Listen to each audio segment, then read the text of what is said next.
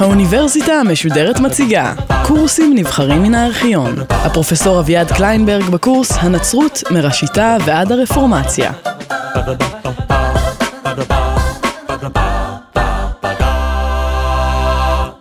לא רק התגובה למינות, שעליה דיברנו בשיחה הקודמת, אלא גם תהליכים נוספים תרמו להפיכת הנצרות לדת פחות סובלנית וליצירת חברה הומוגנית באירופה. תהליכים היסטוריים אינם מסתדרים בטור, הם מתרחשים במקביל במערכת סבוכה של יחסי גומלין, שקל לא נוכל אלא להזכיר אותה. יחד עם תהליכים אחרים של ריכוזיות, מתפתחת מערכת ידע באוניברסיטאות של ימי הביניים, ומערכת הידע הזאת מתפתחת ככלי בידי העילית, כלי שבאמצעותו היא מגדירה מחדש את מכלול האמונה, ובעצם את החברה הנוצרית כולה. תחילת התהליך הזה של אה, ההגדרה מחדש של הידע הנוצרי, אה, של הומוגניות חדשה של הידע הנוצרי, הוא אדם בשם אה, פייר אבלאר. חלק מאיתנו מכירים אותו בזכות המכתבים היפים שכתב ללואיז, ידידתו, אשתו ותלמידתו. בשנת 1127, אבלאר, שהולך ללמוד בפריז בבתי האולפנה של המנזרים ושל הקתדרלה, מפרסם ספר שנקרא סיק את נון, כן ולא. ובספר הזה כולל אבלאר 154 תזות בנושאים שונים הקשורים לאמונה, והוא מביא אה, מראי מקומות מן המקורות, מן מאבות הכנסייה, מן התיאולוגים השונים של הכנסייה, לכאן ולכאן. לכן שם הספר כן ולא. כלומר, יש כאלה החושבים כך ויש כאלה החושבים אחרת. הבלאר איננו פותר את הבעיות האלה, איננו מנסה ליישב את, ה... את אי ההתאמות האלה. המטרה העיקרית של סיק את נון, והיא מטרה חשובה ביותר, היא להרוס את הקונסנזוס. אם עד אז הייתה אמונה שפחות או יותר כל האבות מסכימים בינם לבינם, שפחות או יותר אין חילוקי דעות משמעותיים בענייני אמונה, ואני מזכיר שהנצרות יודעת שלהאמין נכון הוא עניין חשוב ביותר בה, הבלר מנסה להרוס את הקונסנזוס הזה. ומתוך ההרס הוא מנסה לבנות משהו אחר. אם אני יכול להראות, כך טוען הבלר, שעל כל אחד ואחד מ-154 העקרונות החשובים האלה היו אנשים קדושים וצדיקים וטהורים שאמרו כך והיו אחרים שאמרו אחרת, או אז אנחנו חייבים לפנות אל משהו אחר על מנת שיישב את הסתירות. והמשהו האחר הזה, טוען הבלר, הוא השכל האנושי. לא לחינם ניתן לנו שכל, אנחנו צריכים להשתמש בשכל האנושי על מנת לפתור את הבעיות. ואיך אנחנו פותרים את הבעיות אה, בענייני האמונה? אנחנו פותרים אותם לא באמצעות ההשראה האלוהית, אנחנו פותרים אותם לא באמצעות המסורת, שהרי המסורת מעמידה אותנו בפני שוקת שבורה. יש דעות כאלה ויש דעות אחרות. אלא באמצעות תהליך רציונלי של ברור, באמצעות הטלת ספק שיטתית ובאמצעות פתירת הספק הזה, באמצעות הסתכלות על ניגודים, ומתוך הניגודים האלה לתת איזשהו אה, פתרון, פתרון שמבוסס על השכל. מתוך ההנחות המוקדמות כמובן של האמונה הנוצרית. התפיסה הזאת, שמתפתחת מהר מאוד למה שאנחנו מכירים בתור הפילוסופיה הסכולסטית, אחד הדברים שמאפיינים אותה זה שהדיון הסכולסטי בעקרונות האמונה מתחיל לעיתים קרובות בדיוק בטענה ההפוכה על הטענה שאתה הולך לטעון בסופו של דבר. אם ניקח לדוגמה את ההוכחה המפורסמת של תומאס אקווינס על uh, קיומו של האל, מתחיל תומאס אקווינס, שאליו נחזור עוד מעט, בקביעה, לכאורה נראה הדבר כאילו אין האלוהים בנמצא. ולאחר מכן נותן תומאס לא פחות uh, מחמש טענות טובות מאוד לדעתי, המוכיחות שהאל איננו קיים, או לפחות שאין לנו דרך לדעת שהאל קיים. רק לאחר שהניח, שהביא את כל הטענות האלה, הוא דן בכל אחת מהן, מפריך אותה, הוא מגיע למסקנה נאמר שהאל קיים, במקרה זו יודע את התשובה. במקרים אחרים, כאשר התשובה איננה ברורה, הוא מגיע למסקנה שיכולה להיות מסקנה, מסקנה חדשה ומסקנה אה, שמשנה בצורה משמעותית את הדרך שבה אנחנו מבינים את הדברים. אבל התהליך עצמו הוא תהליך של בירור באמצעות השכל. התפיסה הזאת שאומרת אפשר לדון בעקרונות האמונה, אפשר לדון במסתורין העמוקים ביותר של האמונה הקתולית, בשילוש, בגאולה, בדרך שבה אנחנו מגיעים אל האמת, אה, בצורה רציונלית. האמונה הזאת מעוררת כמובן אה, סערת uh, נפש אצל הרבה מאוד uh, מן החושבים או ההוגים המסורתיים. הם חושבים שהדברים האלה אין לדון בהם באמצעות מין כלים כאלה של הדיאלקטיקה, של הפילוסופיה. דברים כאלה יש לדון בהם מתוך הסתמכות על המקורות, מתוך uh, השראה אלוהית, מתוך כבוד עמוק uh, לדברים, ומתוך זה שחלק מהדברים פשוט איננו מבינים, ואנחנו מודים שאיננו מבינים אותם. מימי הביניים מנצחים אלה הסבורים שניתן לדון בכל אחד ואחד מעקרונות האמונה בדרך רציונלית. אפשר לעשות את זה באמצעות דיון מקצועי, משום שבאוניברסיטאות נוצרת לראשונה אליטה שהיא אליטה מקצועית, שהם אנשים שעוברים קורסים, כמו הקורסים שאנחנו מעבירים באוניברסיטה של ימינו, שהיא אגב תוצר של אוניברסיטה מדיאבלית ולא של אה, האקדמיות אה, והליקאונים אה, של העת העתיקה. אנשים עוברים קורסים באופן רשמי, הם לומדים שורה שלמה של uh, כתבים משמעותיים בסיסיים, ומתוך מעבר מן הקל אל הקשה, הם מגיעים למצב שבו הם יכולים לדון גם על המסתורין העמוקים ביותר. הדבר הראשון שאנחנו uh, מזהים כחלק מההתמקצעות הזאת של התיאולוגיה הקתולית, הוא יצירה של uh, מה שאנחנו קוראים textbooks. textbook. ה-textbook התיאולוגי החשוב ביותר הוא textbook שנכתב בשנת 1155 על ידי פטרוס לומברדוס, אה, פטרוס הלומברדי, הוא נקרא ספר הדעות, ה-la: Liber Sententiarum. ובכן, פטרוס דן בשורה שלמה של נושאים תיאולוגיים, ולא כל כך חשוב הדיון של פטרוס עצמו. מה שחשוב הוא שיש לנו עכשיו ספר אחד, שכל סטודנט לתיאולוגיה באוניברסיטאות המדיאבליות, בין אם זה אוקספורד או קיימברידג' או פריז או פראג או כל אוניברסיטה אחרת, לומד את הספר הזה, ובמהלך ההכשרה המקצועית שלו מגיב עליו, כותב עליו commentary. זה אחד מהדברים הראשונים שהוא לומד לעשות, זה לכתוב commentary על ספר, על הספרים של פטרוס לומברדוס, ספרי הדעות של פטרוס לומברדוס. ובכן, קודם כל אנחנו רואים נטייה גם של האליטה, ואני אחזור עליה אחר כך, אה, לאיזושהי הומוגניות. כולם צריכים ללמוד פחות או יותר אותו דבר. אנחנו נראה גם שבתחום של לימודי החוק, החוק הכנסייתי נוצרת uh, אותה תופעה.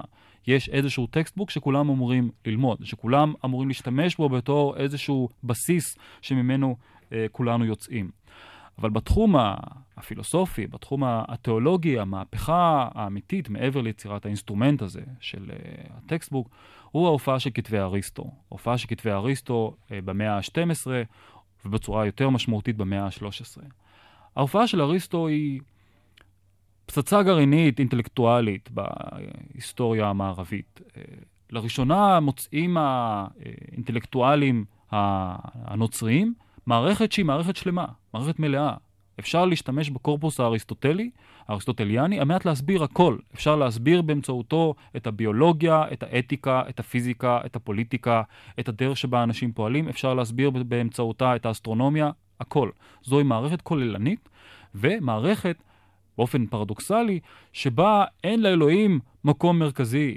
אין מיסטיקה אצל אריסטו, אחד מהפילוסופים הפחות מיסטיקנים אה, שקיימים, אין לו נטיות לעסוק בצורה מובהקת אה, בהשראה אלוהית, אלא הכל איכשהו נובע מתוך עקרונות ראשוניים שמתוכם אפשר להקיש דברים אחרים. המלומדים הנוצריים במאות ה-12 וה-13 מתרשמים רושם עצום מאריסטו. הכנסייה בהתחלה, האפיפיורות מנסה לעצור את הלימוד של אריסטו. האפיפיור רוצה, אוסר על אוניברסיטת פריז ללמד את כתבי אריסטו. אבל ב... באקט יוצא דופן אה, של עצמאות, המלומדים פשוט מתעלמים ממנו. פשוט מתעלמים מן הצו, ה... מן הצו הזה של האפיפיור, כולל אנשים שהם אנשים קדושים וטהורים ובנים נאמנים לכנסייה.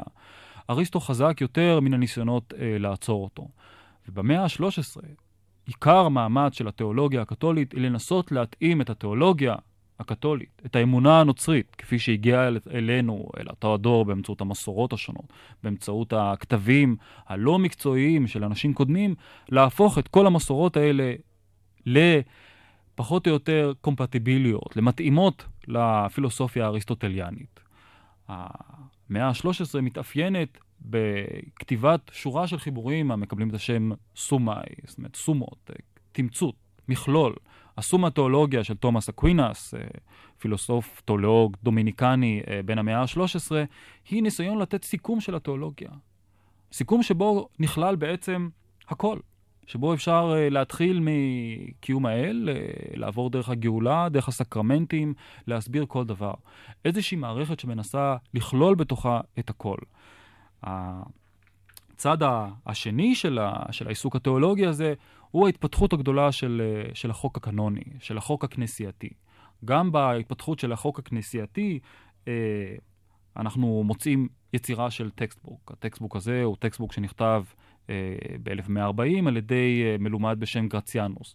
וגם גרציאנוס, כמו הבלאר וכמו המלומדים הסכולסטיים אה, אחריו, מנסה להציג שורה של הנחות בעניינים חוקיים, להראות שאפשר להביא חוקים כאלה וחוקים אחרים באותו עניין, וליישב את הסתירות האלה. הספר הבסיסי שלו, שידוע לדורות הבאים בתור דקרטום, נקרא על ידו הניסיון ליישב את הסתירות, הסתירות שבין החוקים השונים. לגבי אנשי התקופה, התיאולוגיה והחוק הקנוני היו כלים ששלובים זה בזה. זאת אומרת, אה, התיאולוגים מגיבים על אה, החקיקה של האפיפיורים, משום שהאפיפיורים הם לעיתים קרובות אנשי חוק, אה, ולא סתם אנשי חוק, מלומדים, אני אתייחס לזה אחר כך, באמת מן השורה הראשונה. הם מגיבים על החקיקה, משום שהחקיקה הכנסייתית קובעת הלכות בענייני, בענייני האמונה. וגם, מצד שני, אנשי החוק צריכים להתייחס לאמונות שפותחו, או קביעות של מהי האמונה הנכונה שפותחו על ידי התיאולוגים. בנצרות של ימי הביניים הפכה הפילוסופיה הסכולסטית לחלק מן התחמושת של העילית. העילית הכנסייתית ארגנה את עצמה כאריסטוקרטיה אינטלקטואלית. החל מן המאה ה-12 הייתה הנצרות לדת שהנהגתה עוסקת ללא הרף בהגדרות. מהם הסקרמנטים? מהי האמונה? מהי הכנסייה? שוב ושוב עוסקים אנשי העילית, בוגרי האוניברסיטאות של פריז, של אוקספורד, של קיימברידג', של פראג, של בולוניה, בשאלות של, של הגדרה, של סיווג, של ניסוח. המהפכה שהתחילה עם אבלר וחוגו הביאה להכרה בשיטה הסכולסטית, דיאלקטיקה שמתקדמת תוך הטלת ספק שיטתי, כשיטה הנכונה ומרכזית לגילוי האמת. אין זה פלא שזמן קצר אחרי אבלר מופיעים ספרי הטקסטבוק המדיאבליים הגדולים שדיברנו עליהם. כל הספרים האלה עוסקים ביישוב סתירות בקאנון, עוסקים ביישוב סתירות במסורת. התלמידים מאמצים לעצמם את השיטה הזאת כשיטה שבלעדיה אי אפשר. אם אין קשיים אמיתיים, יש להמציא קשיים על מנת להתקדם. אתה מתקדם באמצעות המצאת קשיים. גם ביהדות ובאסלאם משמשת הפרחה, הסתירה, הקושי כאמצעי לחקירה. כמו אלפי גרסאות קטנות של סיק נון, הם מעידים שפונדמנטליזם פשוט איננו אפשרי, שהטקסט זקוק לפירוש, ולא נמצא את עצמנו עומדים בפני שוקת שבורה. מה שחשוב בנצרות הינו העובדה שההנהגה האינטלקטואלית וההנהגה הכנסייתית הורכבה פחות או יותר מאותם אנשים עצמם. זאת אומרת, אנחנו מדברים על זה שהאפיפיורים, רבים מן האפיפיורים במאה ה-13 היו בוגרי האוניברסיטאות של פריז ובולוניה. ולא רק בוגרי האוניברסיטאות האלה, בחלק מהמקרים היו מן המרצים היותר מבריקים באוניברסיטאות האלה. אנחנו מדברים על אה, האפיפיור אינוקנט השלישי, ועל האפיפיור אינוקנטיוס הרביעי, על האפיפיור אלכסנדר השלישי, על שורה שלמה של אנשים, וגם על, כמובן על יועצים מן השורה הראשונה שלהם, על בכירי הקרדינלים שהיו אינטלקטואלים. והאינטלקטואלים האלה אה, מושפעים מן הצורך של התקופה ליצור מערכות מסודרות. וכל עוד שולטים בעולם האינטלקטואלי של הנצרות אנשים שרואים בעולם מערכת רציונלית אה, שניתנת להבנה ולניתוח, הם בוחנים כל שאלה ומסלקים סתירות פנימיות גם באמצעות הכוח שניתן להם. יש לאנשים האלה הכוח הממסדי לסלק את הסתירות שהם מוצאים בחברה. אה, הצורך בהרמוניה ובקונסיסטנטיות פעיל גם בחיים החברתיים, כמו שהוא פעיל בספרות המופשטות. הוא רוצה או שואף להפוך את החברה לחברה שבה אלפי הסתירות הקטנות שהופכות את החיים לאנושיים, לבני אדם, מסולקות. שבה הכל צריך לנבוע מאיזה שהם עקרונות יסודיים, שבה הכל צריך להתאים, שבה אם אנחנו מתחילים בנקודה A, אנחנו יודעים בדיוק כיצד נגיע לנקודה Z. אבל היה גורם אחד בחיים האינטלקטואליים הנוצריים בימי הביניים, שהיה בעל פחות תאוות ל... אה, לסדר, שהיה במידה מסוימת אה, נכונות או קבלה של המערכת שישנם דברים שאי אפשר לשלוט בהם שליטה מלאה, שאינם נובעים מעקרונות ראשוניים. והעניין הזה הוא המערכות המיסטיות השונות שמתפתחות בימי הביניים. אני משתמש במילה מערכת למרות שהיא מילה מטעה, משום שיש להבחין בין שני סוגים של מיסטיקה. ישנה המיסטיקה המלומדת, שהיא באמת ניסיון uh, לדבר על האל או על אהבת האל או על הדרך להגיע לאיחוד עם האל אה, כפועל יוצא של אה, עקרונות מסוימים. נגיד, אה, אנחנו יודעים שהאל הוא בעל תכונות כאלה וכאלה, אם כך, מכאן נובע שניתן להגיע אליו אה, בצורה כזאת וכזאת. אבל המיסטיקה הזאת איננה המיסטיקה היחידה הרווחת בחברה הנוצרית של ימי הביניים. ישנה תמיד מיסטיקה נוספת, או סוג אחר של מיסטיקה, שהוא המיסטיקה האקסטטית. אפשר לקרוא לה המיסטיקה החמה, בניגוד למיסטיקה הקרה של המלומדים. מיסטיקה שאיננה עוברת באמצעות תהליך רציונלי של לימוד, אלא מגיעה באמצעות איחוד פתאומי לפעמים, אה, בלתי מוסבר, בלתי רציונלי עם האל. בכנסייה הקתולית לא חדלה הנבואה. האל הנוצרי, אה, בצורות ובצורות השונות שלו, אבל בעיקר באמצעות אה, הפרסונה השנייה שלו באמצעות ישו, ממשיך לבקר אצל בני האדם, ממשיך להופיע בחלומות שלהם, ממשיך להופיע בחזיונות שלהם, ממשיך להתערב התערבות ישירה בחיי אנוש. וההתערבות הזאת, יש לה איזושהי לגיטימציה גם כן בתוך החברה הנוצרית. החברה הנוצרית איננה דוחקת את רגליהם של כל אותם אנשים שממשיכים לחזות חזיונות.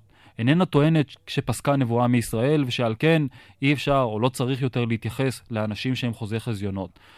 על כן, היא מאפשרת בעצם כר גם לאנשים שבאופן עקרוני הזירה המרכזית של הפעילות האינטלקטואלית נמנעת מהם.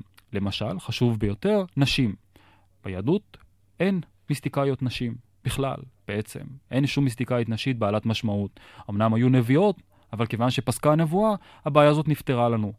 בנצרות יש, וחלק חשוב מן המיסטיקה אה, הנוצרית יוצר, נוסח על ידי, אה, על ידי נשים. והמיסטיקה עוברת אה, כמה תהליכים משמעותיים שאני רוצה לנגוע בהם ממש אה, בקצרה. ישנן שתי דרכים עיקריות אה, להגיע אל האל. הדרך האחת היא הדרך השלילית, והדרך האחת היא הדרך החיובית, נקרא לזה כך. הדרך השלילית היא דרך של סילוק כל מה שאינו האל, מתוך ההנחה שמה שיישאר הוא האל. למעשה, בצורה הקיצונית שלה, הדרך הזאת שואפת להגיע למצב של היעדר תאוות, היעדר תשוקות והיעדר ידיעה בצורה מוחלטת. אם אתה מסלק את כל התאוות היומיומיות, את כל הידיעות שמבלבלות לך את הראש, אתה מאפשר בעצם למהות הבסיסית של האל להגיע אל תוכך. הדרך השנייה היא חיפוש יותר ישיר אה, של האל, היא ניסיון לדבוק לא כל כך במהות של האל, אלא אה, בהתגלויות שונות שלו. ובנצרות כמובן ההתגלות של, של ישו. במאה ה-12 חלה מהפכה בדרך שבה אה, חושבים מיסטיקאים נוצריים על אודות האל. המהפכה הזאת, אה, הקשורה בשמו של ברנר מקלרוו, אה, אחד מהאבות של המסדר הציסטרסיאנזי, המהפכה הזאת קשורה בראייה של האל במונחים אירוטיים. ראייה של היחס בין האל לבין המאמין במונחים של אהבה. אה, ברנר, בדרשות שלו על שיר השירים, והוא המיסטיקן או ההוגה הנוצרי הראשון מאז אוריגינס בשלהי העת העתיקה, שכותב קומנטר נרחב על שיר השירים, כותב למשל על הפסוק ישקני מנשיקות פיהו את, uh, את הדברים היפים הבאים. מה בצע לי ברוב דבריהם של הנביאים? אלא זה אשר יפייפה מבני אדם, ישקני מנשיקות פיהו. לא די לי עוד לשמוע את משה, כי הוא כבד פה וכבד לשון. ישעיהו איש טמא שפתיים, ירמיהו לא ידע דבר כי נער הוא. אף לא אחד מן הנביאים מרשים אותי בדבריו. אבל זה אשר עליו הם מכריזים, ידבר הוא אליי, ישקני מנשיקות פיהו.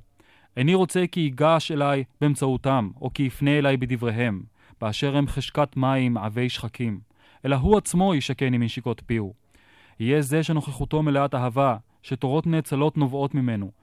יהיה הוא למכור מים נובעים לחיי עולם. האם לא אזכה למשיכת חסד עשירה יותר מאת זה שהאב משך אותו בשמן ששון מכל חבריו? אם רק יעניק לי את נשיקת פיהו? כי דברו החי והפועל הוא נשיקה לי. לא היצמדות השפתיים, שלעיתים אין מאחורי האיחוד הלבבות, אלא ההשפעה הבלתי מרוסנת של עושר, גילוי מסתורין, איחוד נפלא בלתי מוגבל של האור האלוהי והנפש המוארת, אשר מאוחדת באמת עם האל, הופכת כרוח אחת איתו. בצדק, אם כן, אני נמנע מלהתעסק בחזיונות וחלומות. רב לי במשליהם ובניביהם, אפילו יפי המלאכים מותיר אותי לאה. כי ישו שלי עולה על כולם במלכותו ובעודו. על כן אני מבקש ממנו מה שאיני מבקש מאדם וממלאך. ישקני מנשיקות פיהו. הסוג הזה של אה, חשיבה על אודות האל, הסוג הזה של ניסיון להגיע לאיחוד מיסטי אירוטי איתו, משום שהלשון של שיר השירים היא לשון אירוטית, היא מתארת uh, יחסי אהבה ומין בין, uh, בין האהוב לנאהבת, מצא לעצמו כר פורה יותר אה, בקרב המיסטיקאיות הנשים. בעוד שהגברים צריכים לבצע איזשהו היפוך אקרובטי על מנת להיות מסוגלים לחשוב על עצמם אה, כעל נקבות, שהמשיח הוא אה, אה, הדוד האהוב עליהן, לגבי הנשים אין, אה, אין הבעיה הזאת. הן יכולות פשוט אה, להתייחס אל האל בדרך ישירה. אה, הן יכולות לחוות חוויות שהן חוויות אה, אירוטיות ממש, אה, לדבר על האל כעל הדוד, לדבר על הקשר איתו כעל מיטת הכלולות, לדבר על אה, נשיקות אה, ממש עם האל. ו... אה, זאת, גם במידה מסוימת בעידודם של הגברים, משום שלגברים ישנו איזשהו אינטרס אה, או נטייה להניח שהנשים אינן מסוגלות להבין דברים אה, יותר מרוממים, הנשים יכולות להתרכז בדמותו של, של ישו ואינן צריכות לעסוק באל האב או בעניינים כמו השילוש. כלומר, זהו הכר שפתוח לנשים, הן יכולות לתאר את הקשר שלהן עם האל. מצד שני, לא רק נשים עוסקות בהתרכזות ב... התרכזות ב, בישו האדם, אה, במיסטיקה שמתרכזת סביב אה, המש, המושיע הסובל. גם המנדיקנטים אה, באופן כללי, וכבר הזכרנו את זה בשיחה קודמת, מתרכזים בישו, בישו האדם בניסיון להגיע לחיקוי שלו, באימיטציו קריסטי. והחיקוי הזה יכול להיות אין ניסיון להגיע, לסבול יחד עם המשיח, והן עידוד של אנשים שנמצאות אה, תחת אה, השגחתם של המנדיקנטים לחשוב על, על ישו האדם ובמונחים אירוטיים. איך כל זה מסתדר עם הנטייה הרציונליסטית ההולכת וגוברת בקרב חוגי האינטלקטואלים? איך האם בכפיפה אחת גם הזרמים המיסטיים המרכזיים האלה וגם הנטיות הרציונליות של, של העילית? ובכן, במידה רבה הם חיים זה בצד זה. וגם אנשי התקופה מודעים אה, למתח שיש פה בין הבשורה האירוטית, הגשמית, שמציגים המיסטיקנים, לבין הבשורה השונה לחלוטין שמציגים התיאולוגים. החוויה המיסטית, החוויה הישירה, במידה מסוימת, סותמת את הפה לאדם שחווה אותה. מאפשרת לו לדון, לדבר בלשון של פואטיקה ולא בלשון של סכולסטיקה. גורמת לו אולי לרצות לשיר, אולי להשתמש בפרדוקסים, דווקא כדי לתאר את האל, לא לתאר אותו במונחים רציונליים. המתח הזה, המתח הגובר בין הרציונליות מצד אחד, לבין חוסר הביטחון בעולם הגורר רצון הולך וגובר להגיע לאיחוד עם האל, הוא רק אחד מן המתחים הרבים שמביאים בסופו של דבר להתפצלות הגדולה ולשבר שחל בחברת ימי הביניים בסוף המאה ה-15.